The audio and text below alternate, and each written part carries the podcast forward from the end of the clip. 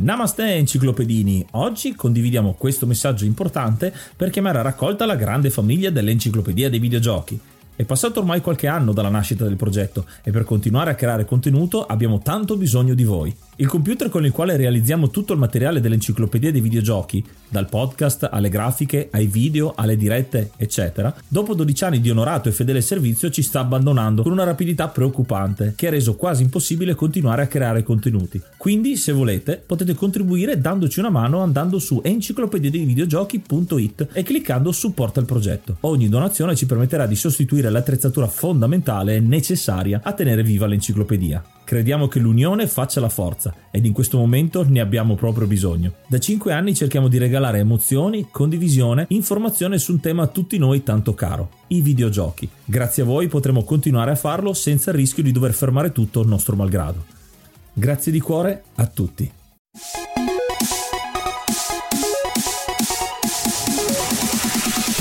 Namaste, io sono Ace Brave e questa è un'occasione ghiotta. Questo è un episodio del podcast ma in versione video. A grande richiesta abbiamo deciso di provare questa nuova funzionalità che ci permette eh, Anchor di pubblicare tramite Spotify la versione video. Alcuni di voi ascolteranno solo la versione audio eh, di questo podcast, ma sappiate che c'è anche la versione video andando su Spotify. La grande richiesta che ci avete fatto è una recensione video, eh, l'occasione ghiotta perché abbiamo questo bel tomo davanti da recensire dai nostri amici di Bitmap Books, come potete vedere dal Uh, logo che c'è lì Game Boy The Box Art Collection è il tema di oggi con il titolo scritto anche in giapponese sulla copertina ed è un tomo molto molto molto carino. È bello con la copertina rigida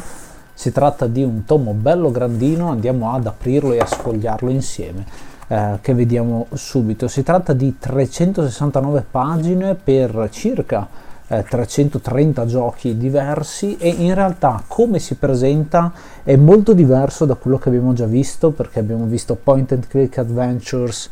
e eh, Yuga invece ha recensito eh, Straight eh,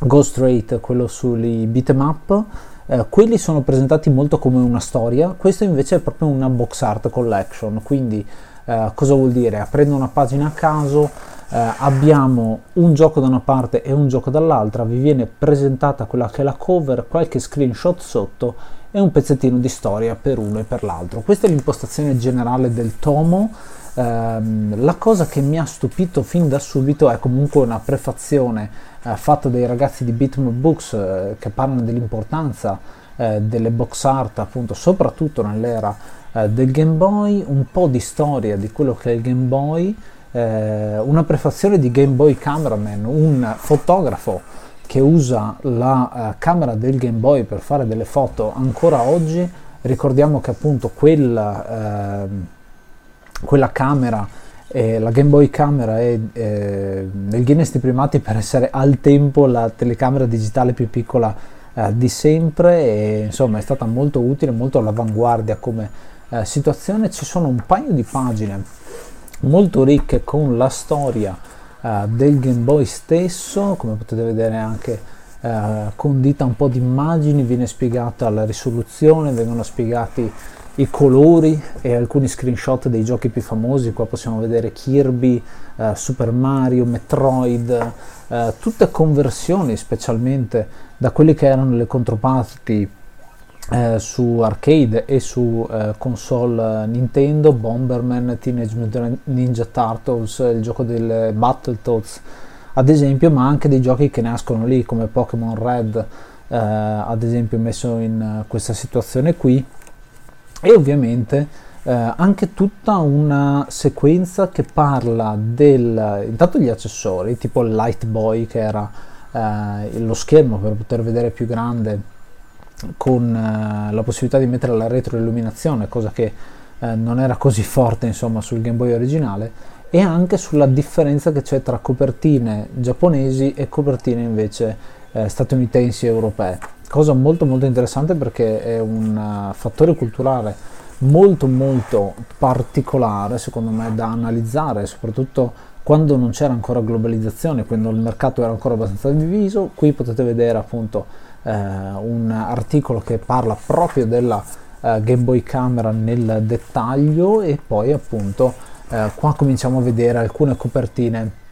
nella fase iniziale in cui eh, in questo caso vediamo Bonks Adventure eh, con la sua copertina ehm, in versione giapponese appunto con, con quel sistema. E poi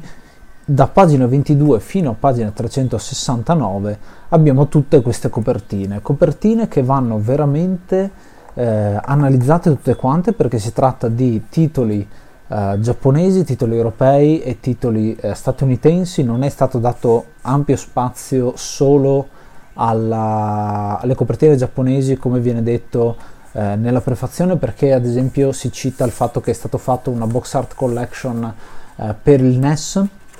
in quel caso appunto si erano molto concentrati uh, sul, uh, sull'estero, sul Super Famicom scusate, uh, non sul NES e basta, e appunto concentrati sul Super Famicom e non sul Super Nintendo. In questo caso sì, ci sono tante copertine giapponesi e tanti giochi che non conoscevo perché sono usciti solamente là, eh, ma anche alcune copertine molto molto interessanti a livello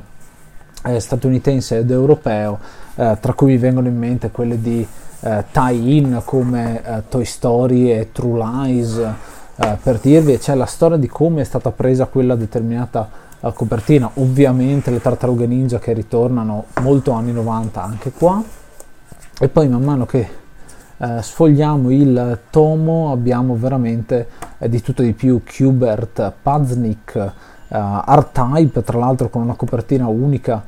che è stata fatta, ma anche una cosa che mi è piaciuta molto eh, il fatto che viene dato particolare spazio a quello che è il genere di eh, sportivi del wrestling. Eh,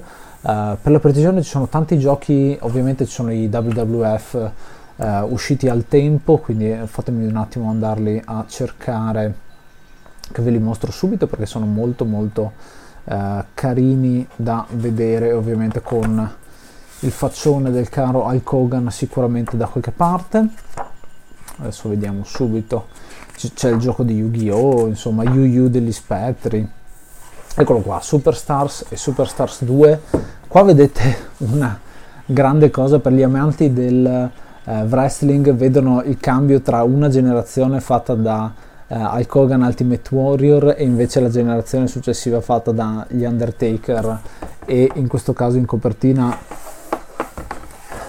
è iniziato maggio, quindi aggiorniamo l'elenco e ringraziamo l'hard mod Cry King e i normal mod Rick Hunter, Groll, Don Kazim, Lobby Frontali, D-Chan, Blackworm, Stormbringer, Baby Beats, Belzebrew, Pago, Strangia, Numbersoft, Sballu 17, LDS, Brontolo 220, Dexter, The Pixel Chips, Ing Bastard, Vito M85, Noobswick, Appers, Vanax Abadium e Nikius 89. Se vuoi entrare anche tu nel gruppo dei mecenate vai su enciclopedia dei videogiochi.it, clicca supporta il progetto e tramite la piattaforma Coffee potrai avere accesso ai nostri video backstage, allo store e anche al feed podcast senza pubblicità. Vuoi entrare a far parte dello staff dell'enciclopedia dei videogiochi? Abbiamo proprio bisogno di te. Manda una mail a questo indirizzo e di videogiochi gmail.com. In copertina addirittura c'è The Mounty che è abbastanza eh, simbolo di quegli anni lì, un pochino più avanti nel tempo, eh, rispetto, nonostante tutti e due siano usciti nel 92, ecco eh, e vedete la copertina giapponese e la copertina invece internazionale, quella con la scritta Game Boy a, a fianco. Ad esempio ci sono dei giochi della New Japan che sono usciti, proprio sto sempre eh, restando nel wrestling, eh, mentre veramente ci sono tante belle chicche eh, che fanno parte di Rockman, di Ranma, eh, mi vengono in mente il Pit Fighter che ha questa copertina